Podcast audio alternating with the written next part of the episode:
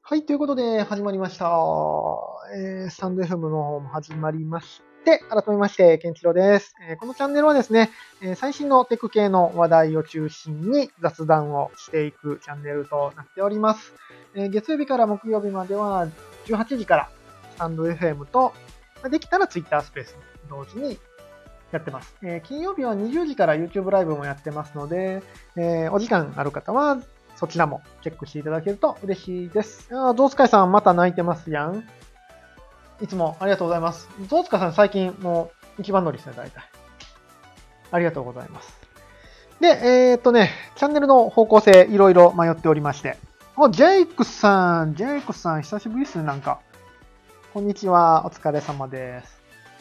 えー、チャンネルの方向性をね、いろいろ探っておりまして。先週はね、ちょっと、なんちゅうか、あれあれ、短い話題でね、アーカイブも聞きやすいように、15分ぐらいでサクッと終わるっていうことを目標にしてたんですけども、今週はもう一回、またダラダラと、ダラダラと無駄に喋ろうかなと思ってまして、えー、皆さんとこうチャットをね、しながら、えー、やりとりしながら、ピックアップしながら、拾いながら、脱線しながら喋っていこうかなと思ってますので、皆さんのチャットだよ、チャットが頼りになっておりますので、話してほしいこととか、最近あったら、あの、何でもいいです。雑談を、雑談を書いていただけると。特にテック系とか関係なく何かしら書いていただけると、それを拾って話をね、広げていこうかと思いますので、ぜひチャットも見て、あの、なんか書き込んでいただけると嬉しいです。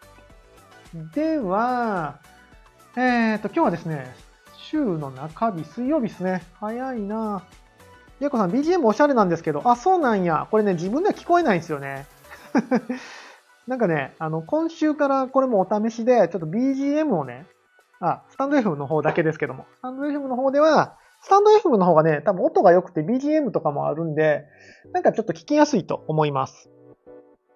音、ちょっとね、昨日音割れてるなと思ったんですけど、音大丈夫ですかね？ちょっとうるさかったら、なんかね、あの、もうちょっと小声で喋らなあかんなって感じだったんですけど、ちょっと音割れてるとか、また音悪いとかいう、そういうフィードバックもいただけたら、非常に助かります。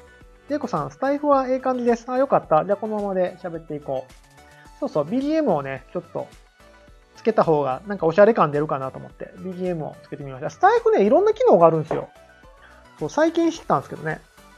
スタイフ。えー、なんだろうないやー、広場に来ましたよ。こんな感じで、なんだろうね、広場って。広場ってなんだろうね。コンサートホール。あ今日はホールからお伝えしております。とかいうこともできるらしいですけども。こんなん出落ちなんで、なんでもいいんですか。ええこと、ええこと言うときにするモード。あ、ええこと言うときにしたらいいっすかね。それおもろいかも。ええこと言うときに。ええことがパッと出てこへんわ。なんやろな。ええこと。ええこと、ええこと。うん。ええこと思いついたらまた言います。今日はですね、あの、撮影案件がなくて、一日スタジオで、えー、おとついぐらい撮影したやつの現像をね、ひたすらやってて、現像をやって、午前中、まあ、昼過ぎぐらいに納品して、えー、あとはホームページ案件ですね。ホームページ案件が結構溜まってるので、えー、ホームページ案件をサクッと終わらせて、えー、納品してっていうことをやって、午後からはね、ちょっとまたプログラムの勉強プラス、まあ、業務改善、またはライフハック的なところをね、やってます。えー、最近のマイブームは Python 使って、えー、Twitter と Notion と LINE を使って、いろいろ、この生活のね、質を向上できないかなということを課題にやってるんですが、今日はね、あ、そうそう。今日は昨日の続きをやってた。今日は昨日の続きをメインでやってて、一個は、えっ、ー、と、ツイッターのフォロワー、フォローの管理ですね。あの、昨日もちょっと言ったんですけども、ツイッター API が、えー、今年の4月かなぐらいに、かなり制限されて、えー、有料になってしまったんですよね、Twitter の API が。ほとんどの機能が有料、お金を払わないと、えー、使えないっていう状態になったんですよね。あ、ポコさん、出遅れた。いえいえ、まだまだ、これからです。なんか BGM、あ、BGM 気づいちゃいました？皆さん BGM に気づいちゃいますね。ちょっとなんかね、おしゃれ感を出してみたんですよ。ちょっと。あの、うるさいとか、BGM うるさいとかあったら、またフィードバックお願いします。でね、そう、Twitter の API が仕様変更して、今まで結構いろいろあった無料の Twitter のサードパーティーのサービス例えばフォロー、フォロー数とかフォロワー数とかをグラフにしてくれたり、あとはね、いろんな、なんだろうな、あのフォロワーの情報が拾えたり。お子さん、いい感じ。あ、いい感じなら、このまま行こう。フォロワーの情報がね、拾えたりっていう無料のサービスが結構あったんですけども、Twitter API が有料化になったおかげで、軒並みそういう無料サービスっていうのが終わっちゃったんですよね。あれ、その Twitter API 絡みで事業をね、メインでされてた方にとってはかなり痛手だと思いますけども、まあ、僕が使ってたその、あれあれ、なんだっけ、ソーシャルドックだったかな ?Twitter の分析ツールだったんですけど、無料でね、僕のやりたいことは実現できてたんですよ。やりたいことは、えー、フォロワーとフォロー数の推移を見るのと、あとは、えフォローしてるけど、フォローされてない人。逆に、フォローされてないけど、フォローしてる人っていうのの一覧がね、欲しかったので、まそれ無料で使えてたんですよ。で、今まではずっとソーシャルドックを使ってたんですけども、あの、それがね、まあ、無料 API がなくなったおかげで、全部止まっちゃったんですね。無料ではほぼ何も、いや、全く何もできなくなったのかな全部機能停止したのかなソーシャルドックは。なので、あの、フォロワー、フォロー数の推移が取れなくなっちゃったんですよね。なので、ちょっとまあ、それはもう API 自分で自前で作っ、自前で作って、まあ、ノーションの方に毎日保存するようにしたのと、あとね、その、フォロワー、フォロー、フォローしてるけどフォローされてないとか、フォローされてないけどフォローしてるっていうやつも、ちょっとやっぱいるので、これを今日は一生懸命、昨日から作ってましたね。ちょっと昨日も言ったんですけど、ちょっと嬉しい悲鳴でね、今7万人フォロワーさんがいるので、の、なんだ、フリーミントの企画で7万人さんぐらいフォロワーが増えたので、そのフォロワーを取るだけでね、結構大変なんですよね。結構7万人って言ったら大変で、Twitter API のそれこそ制限が最近厳しくなったので、7万人取ろうとしたら、1時間半ぐらいかかるんですよ。あんまりバーって投げたらエラーになっちゃうので、ゆっくりゆっくり投げないといけなくて、それでまあ1時間半ぐらいかかるので、テストするのもね、1時間半ぐらいかかっちゃうんですよね。なので昨日今日でなんとか作って、おそらくこれもできたっぽい。多いので、えそれの一覧を投げるみたいなことをね、今日はやってた。もう一個作ったで、もう一個何作ってたかなもう一個はね、もう一個何作ってたっけ？もう一個何か作ったんや、今日。もう、あれですね、あの、チャット GPT をさ、フルに作る使うと、もう一日何個もアプリ作れるんですよね。あ、そうや、RSS フィード。RSS フィードを作ってました。ここ、毎日聞いてくださってる方はご存知かもしれないですけども、あの、カメラのニュースをね、ちょっとまとめて自動化で AI で記事を作成っていうのをやりたいなーって前言ってたんですけども、チャット GPT がその、あれあれ、ブラウザでね、情報取れるようになったんで、ブラウジングができるようになったってことで、いろんな記事を引っ張ってきて、勝手にまとめてくれるようにできないかなと思ったんですけども、ま、ニュースをまとめるっていうのは、ちょっとやっぱり今の GPT のブラウジング機能はょっと無理っぽいんですよね。だから、たくさんのとこにアクセスするっていうのがね、ちょっと無理っぽいんですよ。っていうのと、えー、結構まあ、RSS フィードが読めないっていう問題もあって、うん、ちょっと厳しいなと思ってたんですけども、その元記事、元記事の部分は自分自前でね、Python で書いて、それをまとめるところだけ GPT 使ってやろうかなと思って、ちょっと今日テストをしてたんですよ。で、結果から言うと、あの、ニュースはあんま良くないかもしれないですね。あ、しんたんさん、ありがとうございます。お疲れ様です。ニュースの記事を AI に書かせるのは今んとこあんま良くないかも。というのも、結構嘘つくんですよね。あの、元ネタがちゃんとしてないっていうのもあるんだけど、元ネタ、Python で引っ張ってきた元ネタがちゃんとしてないっていうのも若干あるんだけど、結構嘘つくんですよ。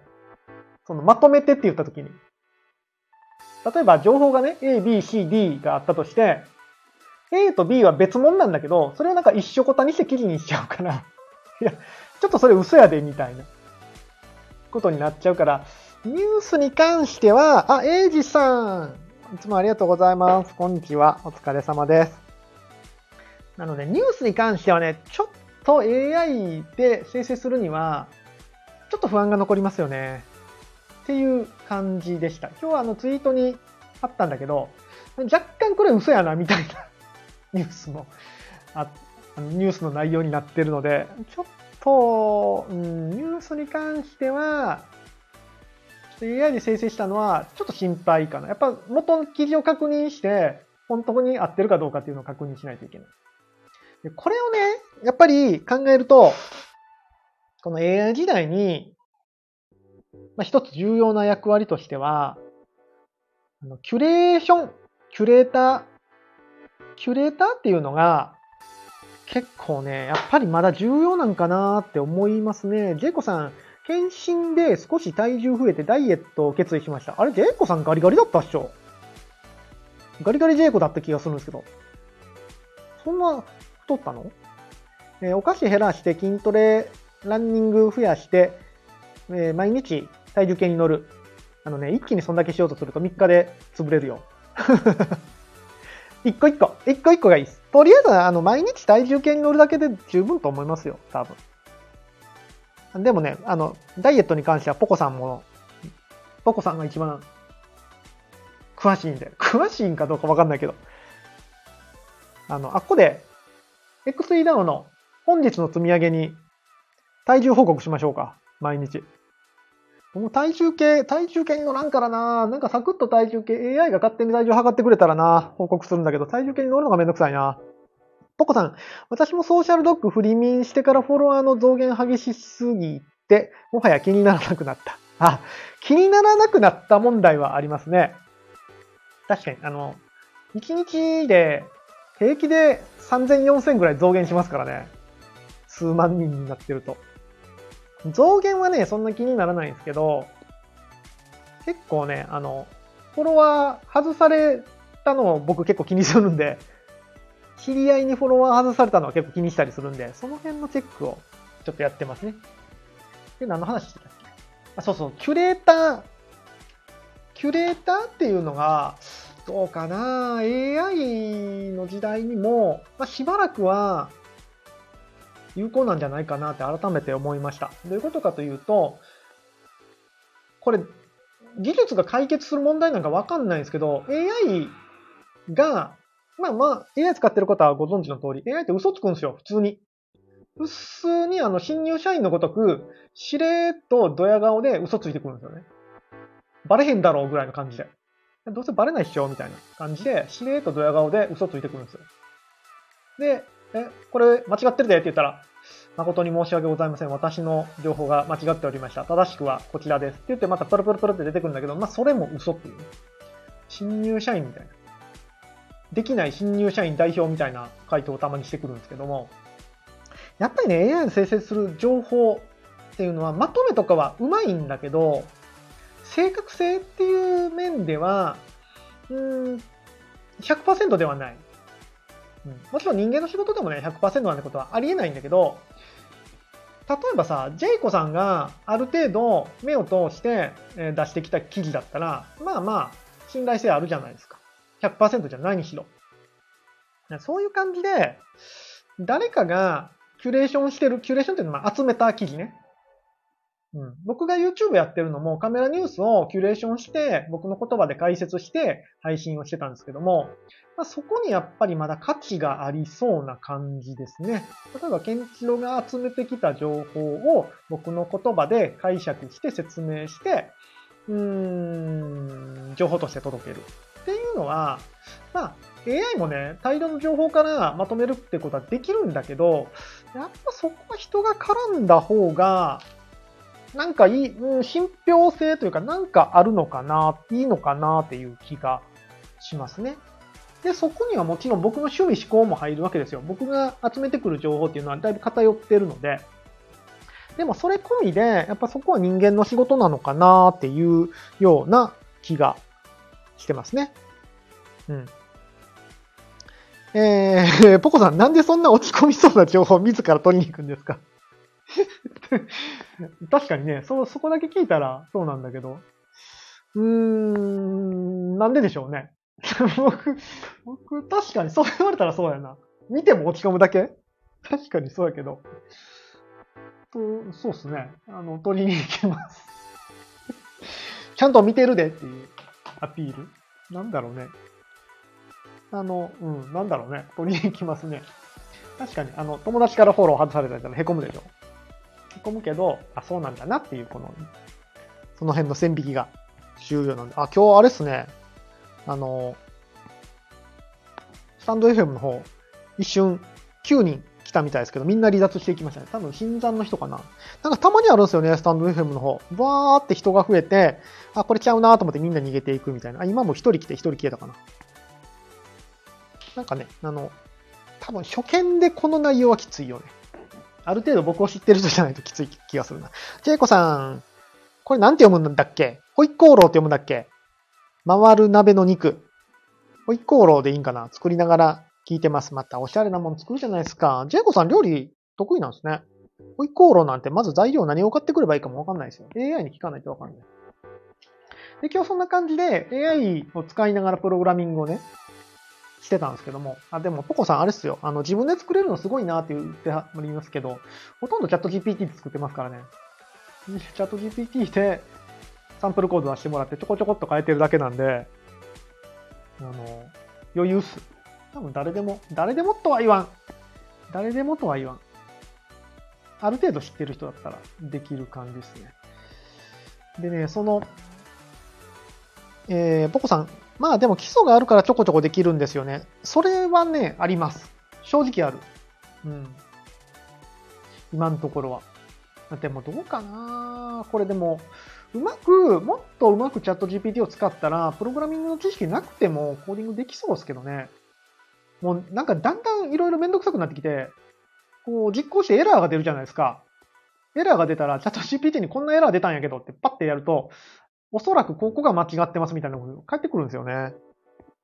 で、その辺見てたら、ああ、確かに、みたいなことがあるんですよ。で、あの、どんずばそこじゃないとこもあるんですけど、大体でもその付近で不具合があるので、まあその付近、大、なんスクリーニングっていうんですかね、第一次調査としては、すごく優秀ですね、やっぱり。うん、でもまあ、プログラムがゼロではやっぱ厳しいのかなどうなんでしょうね。ただ、チャット GPT 使ってるとなんか学ぶ気にならないというか、うん、答え出してくれるんでね。どうなんかな今後の、今後あなたにプログラムをする人っていうのは、どういう感じでやるんでしょうね。えー、ジェイコさん、AI 全然使ってません。特にアート。アートはね、アートは、アートは僕も最近触ってないですね。ちょっと、一時期触ってたんですけども、ちょっとまた触らんだんですね。アートはね、アートは、あの、もうちょい先でいいかなっていう気はします。とりあえず、ジェイコさんなんて名前にブログが入ってるぐらいなんだからブログするじゃないですか。だって名前にブログが入ってるんですよ。ブログの申し子なわけでしょあれ、今、今でもジェイコさんディスコードにブログって名前出てきましたってことは、ブログなんかは多分 AI 使ったらめっちゃ、めっちゃいいと思いますよ。使い勝手がめっちゃあると思います。文章生成に関してをまずはやって、ちょっとね、AI アートはちょっと独特っすよね。まだ、なんていうかな。今、頑張って学んだ技術が将来的にも使えるかどうかっっていうのが、もちろん今の段階で知識として仕入れておくのはすごくいいと思うんですけども、うーん、うん、ちょっと今の、今の段階はまだ黎明期中の黎明期なので、まだがっつり、その、使えないとやばいって感じではない気がしますね。ただ文章に関してはもう使えないとやばいと思いますね、これは。AI アートはアーチの声がかなり強くなってきてる。ああ、それね、今日ね、話題にしようと思ってました。えー、っと、今日はじゃあ、その絡みの話からまず行きましょうか。えーと、どこやったかな？話す予定のものをどっかに置いといて、がありました。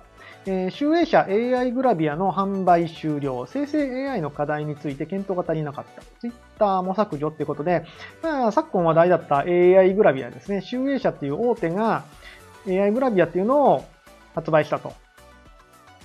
で、まあ、出た瞬間からいろいろ叩かれてたんですよね。うん。あの、どう考えてもあの人に似てるじゃないか、みたいな。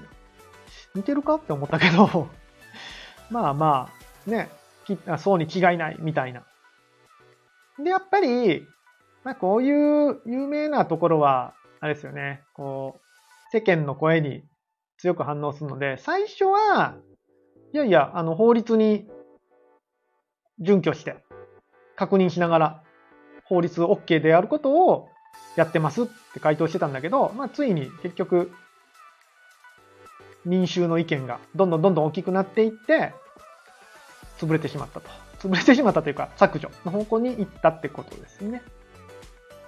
最近、最近というかもうここ数十年、ずっとこのパターンですよね。なんか新しいことやって、うん、ちょっと気を受けてらったことを狙うと、まあ、ありもしない民衆の声が、一部の人の声が世間の声みたいになって、声がどんどんでかくなって、結果、あの、守りに入っちゃうみたいな。守れてないけどね、これ。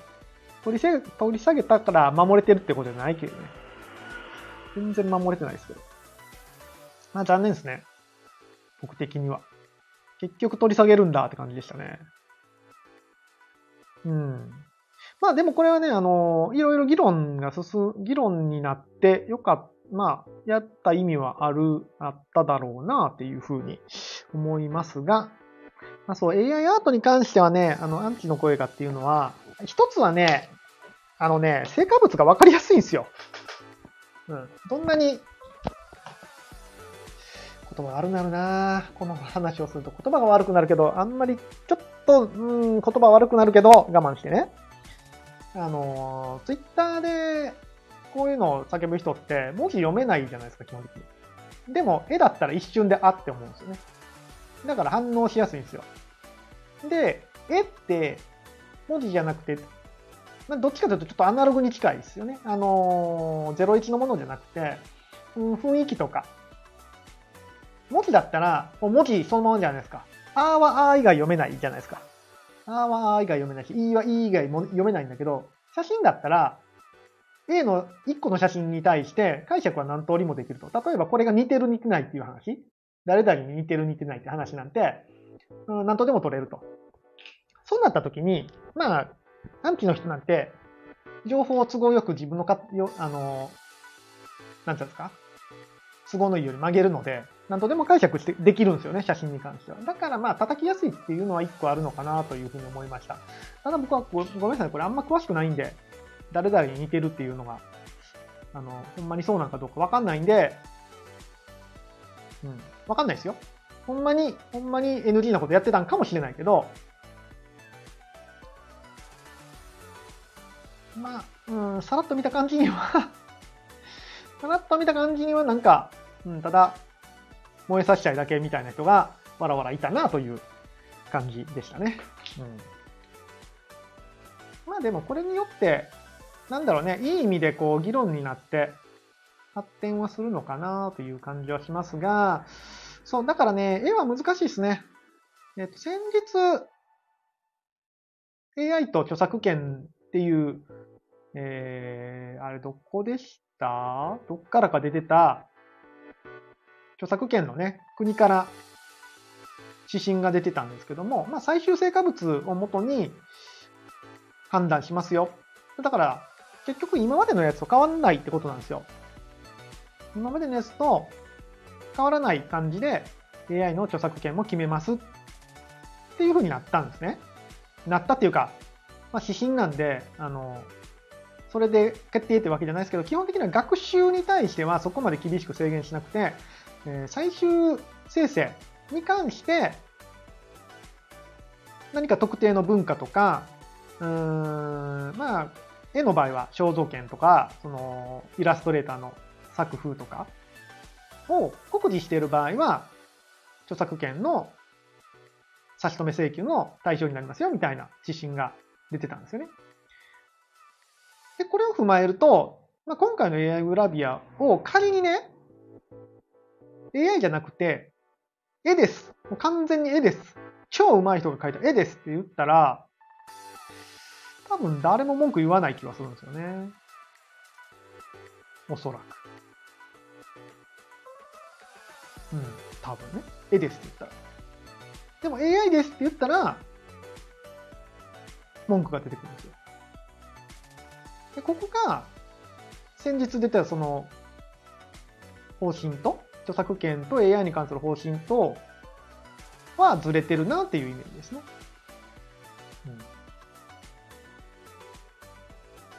うん。肖像権ってね、その時も前回も言ったんですけど難しいんですよね。肖像権っていうのは、なかなか認められない権利なので、難しくはあるんですけども、うーん、うん、どうなんかな？難しいね。ゲイコさん、AI アートも NFT もそうだけど、美少女みたいな絵ばっかりなのかな？あまり好きではないです。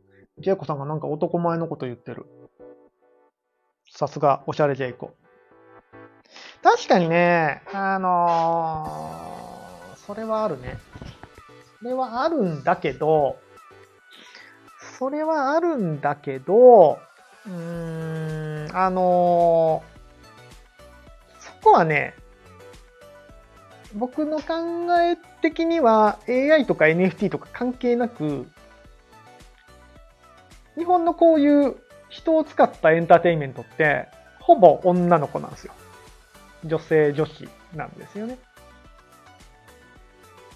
あんまり、男性グラビアってあんまないじゃないですか。そんなに。あるのはあるよ。あるのはあるけど、絶対量としては少ないんですよね。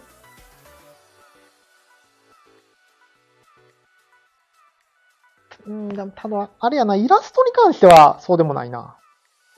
同人誌に関してはそうでもないですね。同人誌は、マーケットが女子っていうのもあるか。うーん。NFT は確かに女子が多いね。そう言われると。なんでだろうね。テック系の人は女子が好きなのかな。確かにあんまり男性ってない気がするね、そう言われると。まあでもこういうのは結構女性から始まることが多かったりしますよね。まあわかんないですね。今後、この AI の方が、あの、絡みがどうなるのか。うん、まあ足を引っ張る人はね、絶対出てくるので、新しいものに対してね、そこにどう落としどころを持っていくかっていうのは難しいね。ポコさん、NFT 市場にいるのが男性比率高いからでは、それもあるんかな？あるんかなって最初ね、ちょっと思ったんですが、結構女性も女の子描いてるイメージですね。うん。女性のクリエイターの方も結構多いけど、あんまり男子って見ないような気がする。なんかあんのかな？ちょっとそれは今日の寝る前に考えてみよう。ポコさん、買う側が多いからってこと？あー、マーケット的にってことか。あそれはあるかもしれないですね。あ確かに確かに。確かに。女子の方が単純に売れるってことか。まあ、それはあるかもしれない。まあ、イメージ的にもね、NFT の業界っていうのは、男性の方が多いイメージですよね。実際どうなのかわかんないけど。で、マーケット的には、女子の方が受けがいいってことか。えー、ジェコさん、個人的には入りませんね。あ、いりませんねかな入りませんねかな。人に言いにくいです。何が？ななんだろう。え、ポコさん、ただし、えー、だし、オタクな女子は萌え萌えなムキムキ、あの、萌え萌えなムキムキって何？なので、イケメンイラストを保持しているのを隠したいかもか。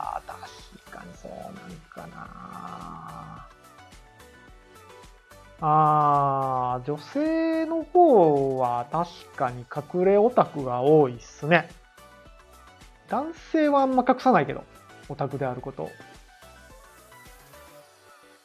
うん。これあの、オタク文化に詳し、あの、あんまり知らない人に言ったら怒られ、おあの、驚かれるんですけど、コミケあるじゃないですか、コミケ。まあ、オタク文化の象徴みたいなコミケ。あれのお客さんって圧倒的に女性が多いですからね。実は日本のオタクってめっちゃ女性多いんですよ。女性の方が多いんですよ、多分。オタク文化の中では。なんかオタクって言ったら、ちょっと小デブなおっさんが、おっさんというか男子がチェックの服着て、あの、オールドウォッシュなジーパン履いて、バンダナして、メガネかけてるイメージでしょ？でも、ああいうオタクってほぼいなくて、ほぼ女子なんですよね。ほぼ女子。あとはシュッとした男性っていう。なので、本当は女子が多いんだけど、男子の方が多いイメージなのは多分、男子の、あの女子は隠してるんですよ。その仲間内、本当の仲間内だけで、ゴニョゴニョしてるんですよ、多分。だかあんまりわかんないっていうね。確かに女性は隠してること多いなだからウォレットに、公開してるウォレットに自分の趣味が入るのはすごく嫌なのかもしれない。えー、ポコさん、自分のお部屋にそれがあれば OK みたいな。ああ、そうっすよね。プライベート空間にあるのはいいけど、公の場でああ、確かに、そうかも。男子って結構さ、カバンにあの、アニメのキーホルダーつけるもんね。男性は。女子はつけないよね。自分の部屋に置いとくね。あー、ひろたかさん、ご無沙汰してます。ありがとうございます。自分をオタクと認めたくないのかも。あー、どうだろう。多分ね、認めてんのは認めてるんだけど、周囲に知られたくないっていう方が強いようなイメージですね。っていうのもね、あの、女子のオタクってね、難しいんですよ。知らんけど。知らんけど、なかなか難しいんですよね。あの、これ表現難しいな。表現難しいけど、あのすごく自分の好きなもの以外は認めないっていう空気がやっぱすごいんですよね。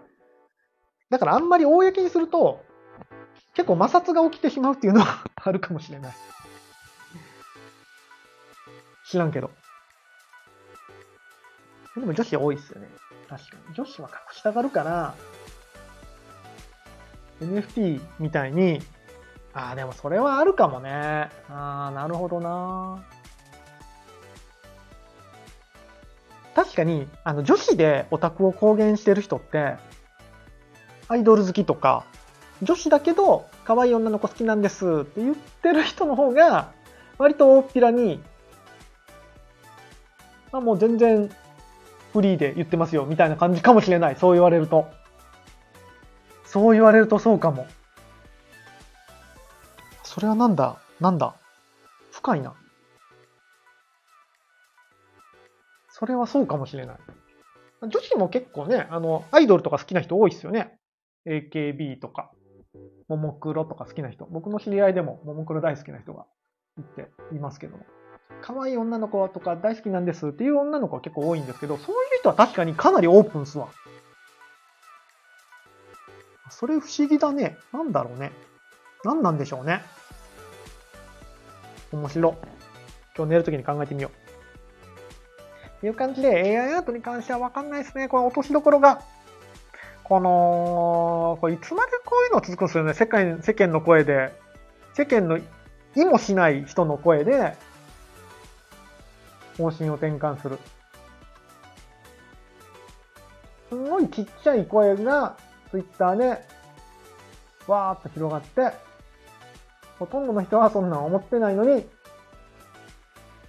閉じてしまうっていうのが、まあこの AI アートだけじゃなくても多いじゃないですか。この前のなんかお祭りの、お祭りのやつもそうっすよね。お祭りのやつってなんか 何やねんって話ですけど、あの、お祭り、お祭りじゃない、お祭りじゃない。川下り川を、川を渡し船みたいなんで、ちょっと観光客にね、乗せて、川を下るか登るかしてるんですね。で、船頭さんがいるんだけど、すんげえ橋の低いところを通るときに、船頭さんは、橋の上をヨット登って、一回船から離れてね。橋低いから。えって登って、で、橋渡って、船が来たら船にまた降りるみたいな、なんかちょっと名物みたいなのがあったんですよ。あったらしいんですよ。僕見たことないけど。でもそれがツイッターで話題になって、え、ふ、船頭さんが船から離れたら危険じゃね？みたいなこと になって、わーって盛り上がって、えー、中止しますみたいな。なんなんそれ？なんなん？えっ、ー、と、で、乗客の人に、記者の人がインタビューしたんでしょうね。危険は感じなかったですか？って言って、聞いたんだと思いますけども、確かに船頭さんが離れてる時に乗客が暴れ出したら危険かもしれないですって答えてはりましたね。うん。船頭さんが乗ってても乗客が暴れたら危険だと思います。なんすかね、これ。不毛な戦い。そういうのでね、こう日本の文化っていうのがどんどんどんどんちっちゃくなっていくのはかなり寂しいなというふうに思いますが、これはね、かなり Web2 の悪しきところがまだまだ残ってるなという感じがしますね。Web3 はね、僕いつも言ってますけども、あの、適度な分断が必要だと思ってます。あの、分かり合えない人とは分かり合わなくていい世界が Web3 になったら来ると思うんですよね。Web2 ってどっちかというと拡大拡大、えー、繋がって繋がって、え、好きな人とも嫌いな人とも繋がって、とりあえずフォロワー増やせ、フォロワー増えろ、増えろで広がっていった世界が Web2 だったと思います。で、Web2 はやっぱりそれによって広がりすぎた結果、まあ、様々な摩擦、まあ、こういうね、あの、本当はいない人の声がでかくなったりとか、いうことが起きたんだけど、まあ、Web3 になったら、これがまた反動でフロートになっていくんだろうなというふうに思ってます。分断ですね。僕はよく分断という言葉を使いますけども、まあ、分断分断していって、まあ DAO、DAO なんかもそうっすよね。あの、SNS、Twitter みたいなでかいところにドンっているんじゃなくて、各、各々のコミュニティで、そこで仲間が増えていけば、OK だよっていう世界にどんどんなると思うので、まあ、そう気になったらね、うん、そんなにこういうことも減っていったら嬉しいなというふうには思いますけどね。だって XER の中で AI 生成して、こいつのこれはこれに似てるから消せみたいなことを言う人いないじゃないですか。そんな不毛なことをね、言う人いないじゃないですか。やっぱりそういう世界で生きていきたいなというふうに思いますね。さあ、もう僕らは、今日聞いてる方は、Web2 の世界は、サクッと見限って Web3 に行きましょう。サクッと。サクッとって何？ね、そういう AI、そう。ん？うん。ということで、集英社 AI ブラビアの販売を終了。で、Twitter アカウントもあったんですね。これなんか、あの、この AI の人を AI アイドルにする予定だったんでしょうね。で、ツイッター解説して、AI 使って言葉使って、やるっていう試みだったんでしょうね。結構お金かかってやってたんじゃないかな面白い試みだったと思うんですけどね。まあだから、もうこういうのって、あれですよね、大手でやれ、やれないじゃないですか。こういうのって。となるとやっぱり、まあ、僕ら個人とか、DAO とかで、の方が有利っすよね。っていうのも思いますね。うん。多分個人クリエイターが今度どんどん動きやすい時代になりそうな気がしますね。集英、ポコさん、集英社だから 叩かれるだろうな。集英社、なるほどね。うん、そうかもしれないですね。まあでも大手だったら多分どこでも叩かれるんじゃないですか。集英社じゃなかったら戦えなかったかな講談社とか？コロコロコミック？まあでもこの AI グラビアはやっぱ集英社がやることに意味があったとは思いますけどね。叩かれる。まあ大手がやったら叩かれますよ、多分。ケンチロさんでも叩かれそう。あ、僕が叩かれるんだったらもうウェルカムですね。えー、たたか、叩いてくれるかな？叩いてくれるならもう全然やりますけどね。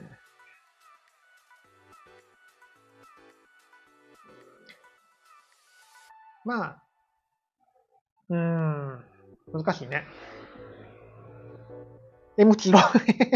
M じゃないですよ。僕ド S ですからね。僕はド S っすよ。これはもう世間世間に声を出して言いたいけど、僕はもう1ミリも M の要素ないですからね。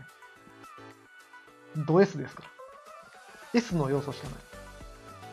100%、100%ド S です。残念ながら。残念ながらお今日はなんかめっちゃ喋った。けどもう一個だけね、なんか喋りたいことあったんですよ。もう一個だけ喋りたいこと何やったかなああ、そうだそうだ、これこれこれこれ。ああ、もう2個あった。いいかな、だらだら喋って。どうしよう。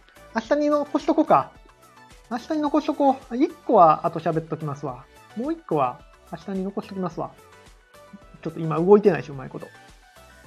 えっ、ー、と、もう1個は、ちょっとまあ軽い話なんですけども、マイクロソフト、Bing AI。マイクロソフトが今ね、あの、肝でやってる Bing AI ですね。が、Chrome とか、えー、僕が使ってる Brave とか、Edge 以外のブラウザでも利用が可能になったと。あ、そうなんだって感じだったね。これは。なんか、ブラウザで閉じちゃうのかなと思ったんですけども、オープンにしましたね、結果。これは、戦略的にはあれなんかな？あの、もっともっと、ビングを、これビングで合ってるの？グーは発音しないのかな？ココさん、PC、なんか向きを、向きを、向きを向きってますね、これ。なんか懐かしい感じ。いや、僕攻撃、その物理的には攻撃しないですけどね。精神的な攻撃しかしないですけど。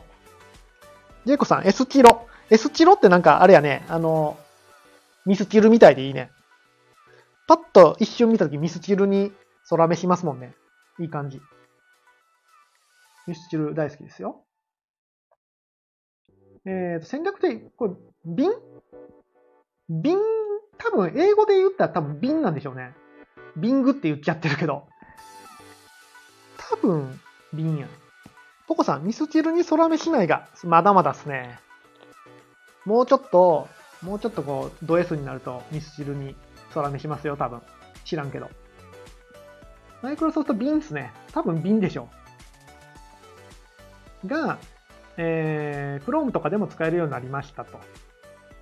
で、最初、まあ、えっ、ー、と、常々、この前言ってたのは、まあ、ブラウザ、ブラウザに AI が搭載されてるのがでかくて、で多分このブラウザを介して、えー、Windows OS と様々なアプリケーションっていうのを橋渡しするんだろうなと思ってたんですよね。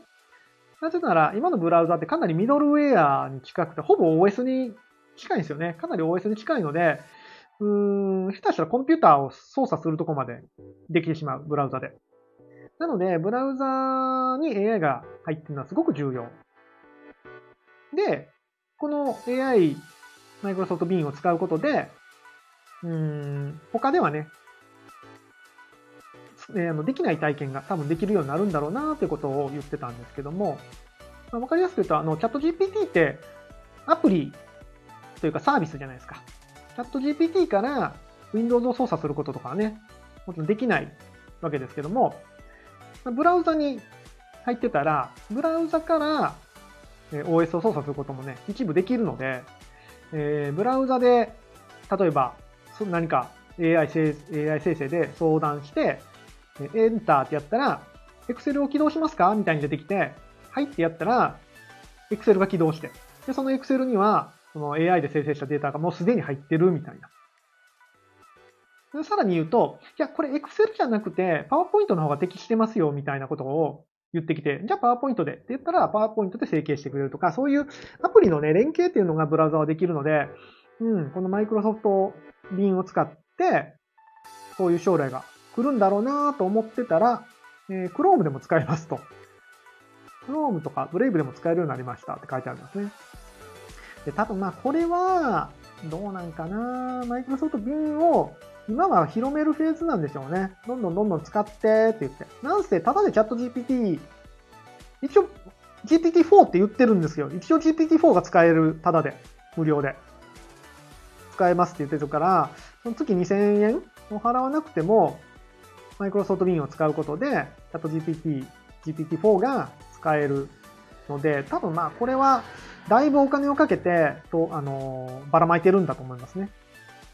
うん。ただまあ回数制限とか結構厳しいので、ちょっと、うーん、なんていうかな。ガンガン使うにはちょっと物足りないかも。あと、僕のなんか個人的な感想ですけど、本当に GPT-4 なんかなって思うぐらい、ちょっと回答が雑ですね。うん。あのチャット GPT の方が、チャット GPT で課金して GPT-4 使ってる方が、頭いいイメージはありますね。ただまあ、公的には GPT-4 を使ってますよっていう話です。なので、まあ、ただで GPT-4 を使いたいって方は Microsoft Bing、Chrome でも Brave でも使えるようになったので、一回使ってみたらどうかなというお話ですね。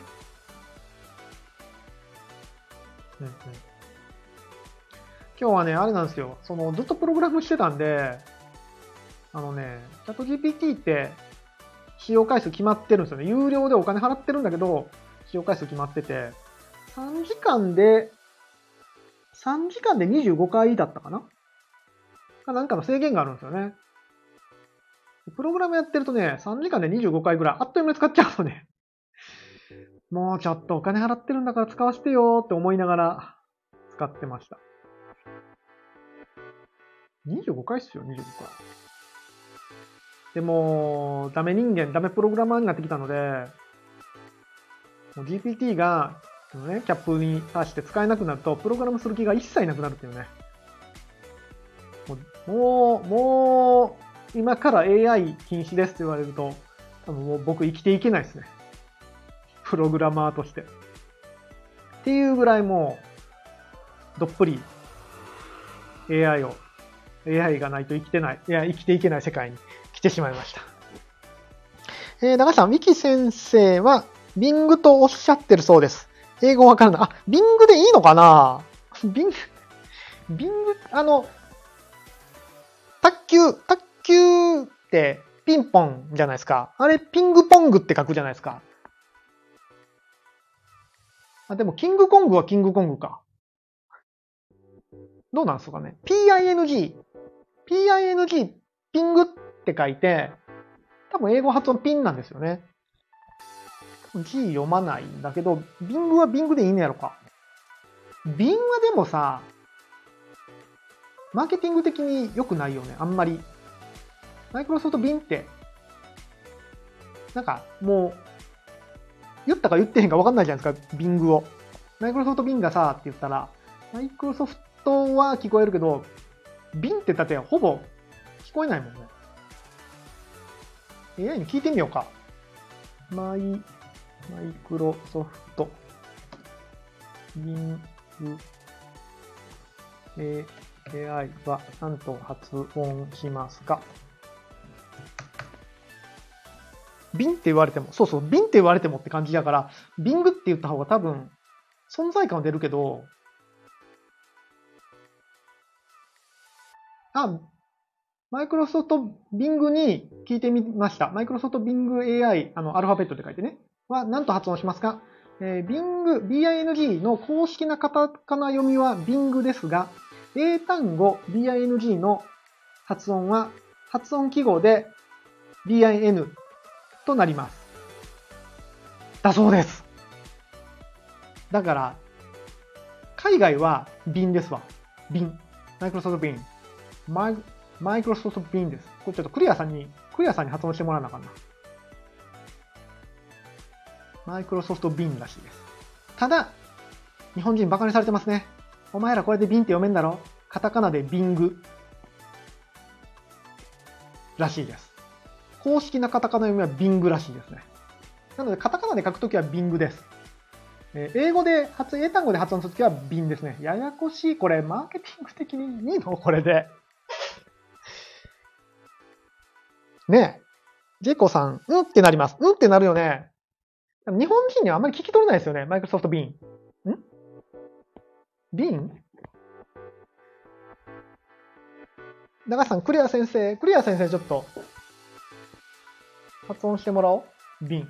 あの、B、発音記号ね、BI、N、N と G が合わさったような発音記号なんですよね。だから、ビンなんだけど、普通のんじゃなくて、んっていうやつの、んっていう発音のやつなので、難しいですけども。でも、カタカナではビングらしいです。はい。日本人バカにされております。これで1個。じゃあ、えっ、ー、と、僕のチャンネルではビングって呼びますね。ビング。ビング、かっこ悪くない？ビングかっこ悪いよね。なんかもうちょっと名前、あのね、まあ、この、もう、めっちゃ余談、最後めっちゃ余談なんで、もう本編終わってると思ってくださいね。このマイクロソフトビングに関しては、だいぶ命名、名前の付け方がだいぶ前々から思ってたんですけど、だいぶ良くない気がしてて。まず、えー、マイクロソフトエッジ。これブラウザの名前なんですよね。で、Bing っていうのは、これ検索エンジンだと思うんですよ。思うんですよ。もともと。で、Bing AI っていうのは AI なんですよ。ややこしない？なんかこれ、スマホにスマホでこの Bing AI を使おうとしたら、アプリの Bing AI、Bing、あ、違う、アプリの Bing を落としたら、使えるんだけど、もうそれブラウザなんですよね。ブラウザの Bing、ん？うん。Android で使う場合って、ブラウザの Bing を落としてきて Bing AI を使うんですけど、いや、ブラウザってエッジやったやんっていう。エッジ、ブラウザならエッジやんみたいな。エッジの中で使う AI は Bing AI なんですね。で Bing っていうのは検索エンジンなんですよ。もうめちゃくちゃややこしい。この辺の この辺の名前の付け方ちょっと、え失敗してると思います。全然、あの、混ぜなかった、Bing AI とかそんな混ぜなかった方が、コルタナとかの方が良かったと思います。えー、駄菓子さん、ネーミングがエンジニア寄りですね。ああ、そうそうそうそうそうそう。エンジニアより。わかる、わかるわかる。とりあえずなんか AI ってつけとけみたいな。あの、コードネームがそのままできた感じですよね。コードネームというか、あのなん、なんとなしに話してたやつがそのまま出てきたみたいな。みたいな感じ。もうちょっとさ、案外あるんですよね。こういうあの、大手企業でも名前の付け方変とか。もうちょっと、ちゃんと付けようや、みたいな。さあ、最後は完全に雑談になりましたが、今日はじゃあこんくらいにしたいと思います。あと1個話したかった話題はね、これが本命だったので、今から話すと多分めっちゃ長くなるのでやめやめるんですけども、えー、っと、じゃあ明日のま予告ということで、ざざっと触りだけなんですけども、えー、っと、カメラも、カメラなんですよ。カメラの話をするんですけども、なんと、えー、レンズも、イメージセンサーもないカメラが、えー、出ました。出ましたというか、発売はしてないと思うんだけど、えー、カメラもイメージレンズもない、ちゃちゃちゃちゃ、レンレンズもイメージセンサーもないカメラが作られましたっていう話題。はい。AI を使ってるそうです。どういうこと？っていうのは、明日またちょっとお話をしますね。はい。じゃあ、えー、このチャンネルは月曜日から木曜日までは18時からスタンド FM とか、えー、Twitter スペースでなんだ、音声配信を。なんか今一瞬、ツイッタースペースのにポンタさんが見えたけど、消えてしまった。えーと、なんだっけ。月曜日から木曜日までは18時から音声配信をしておりまして、金曜日は20時から YouTube ライブをしております。お時間がある方はぜひ見に来ていただけると嬉しいです。そうそうそう、今日ね、もう一個喋ろうと思ってたあの、秋社長がさ、ずっと前ですけども、夢を語ろうみたいなこと言ってたじゃないですか。んで、あの、西野さんが先日、やっぱり何かにチャレンジしてる人が応援しがいがあるみたいなことを言ってたんで、ちょっと夢を語ろうかなと思ったんですけど、それもちょっと明日か明後日かやりましょう。当面の夢は僕はプロゲーマーになるってことと、あの、Web3 のエンターテイナーになる。Web3 のエンターテイナーになるっていうのが目標です。まあ、どっちかというと Web3 のエンターテイナーになるっていうのがメインで、その中で、まあ、プロゲーマーが一個の選択肢かなって今は思ってます。はい。あの、プロ、なんでプロゲーマーになんの？って、急になんなん？って思った方は、全然前世じゃないけど、えっ、ー、と、以前話したプロゲーマーになるっていう回がありますので、僕がプロゲーマーを目指す理由かっていう回がありますので、そちらも聞いてみてください。はい。これからの AI の時代においては、プロゲーマーが多分重要になってくると思います。皆さんは最近何かにチャレンジしてますか？なんか言語化すると難しいですよね。何にチャレンジしてるかって漠然とはあるんだけど、僕はこれにチャレンジしますって言語化するのが難しいなと思って、ちょっとそのあたりは言語化して、明日か明後日ぐらいにまた発表できるようにしますので、応援していただけると嬉しいです。皆さんの応援があってこそですよ、本当に。最近本当思います。こう毎日、汚いスペースをスタンド FM をして、してるのに、こうちょこちょこ遊びに来てくださるのは非常に嬉しいですね。うん。よいしょ。よいしょ。いや、すごいありがたい話だと思います。うん。これからもね、頑張っていきたいと思いますんで、よろしくお願いします。さて、じゃあ今日はこんくらいにしたいと思います。明日も、えー、18時からやる予定です。えっ、ー、と、そうだ、この後ね、あの、プログラマーの話があったんですけど、この後、7時半ぐらいから、ちょっと YouTube ライブでゲーム配信ちょこっとだけやるかもです。はい。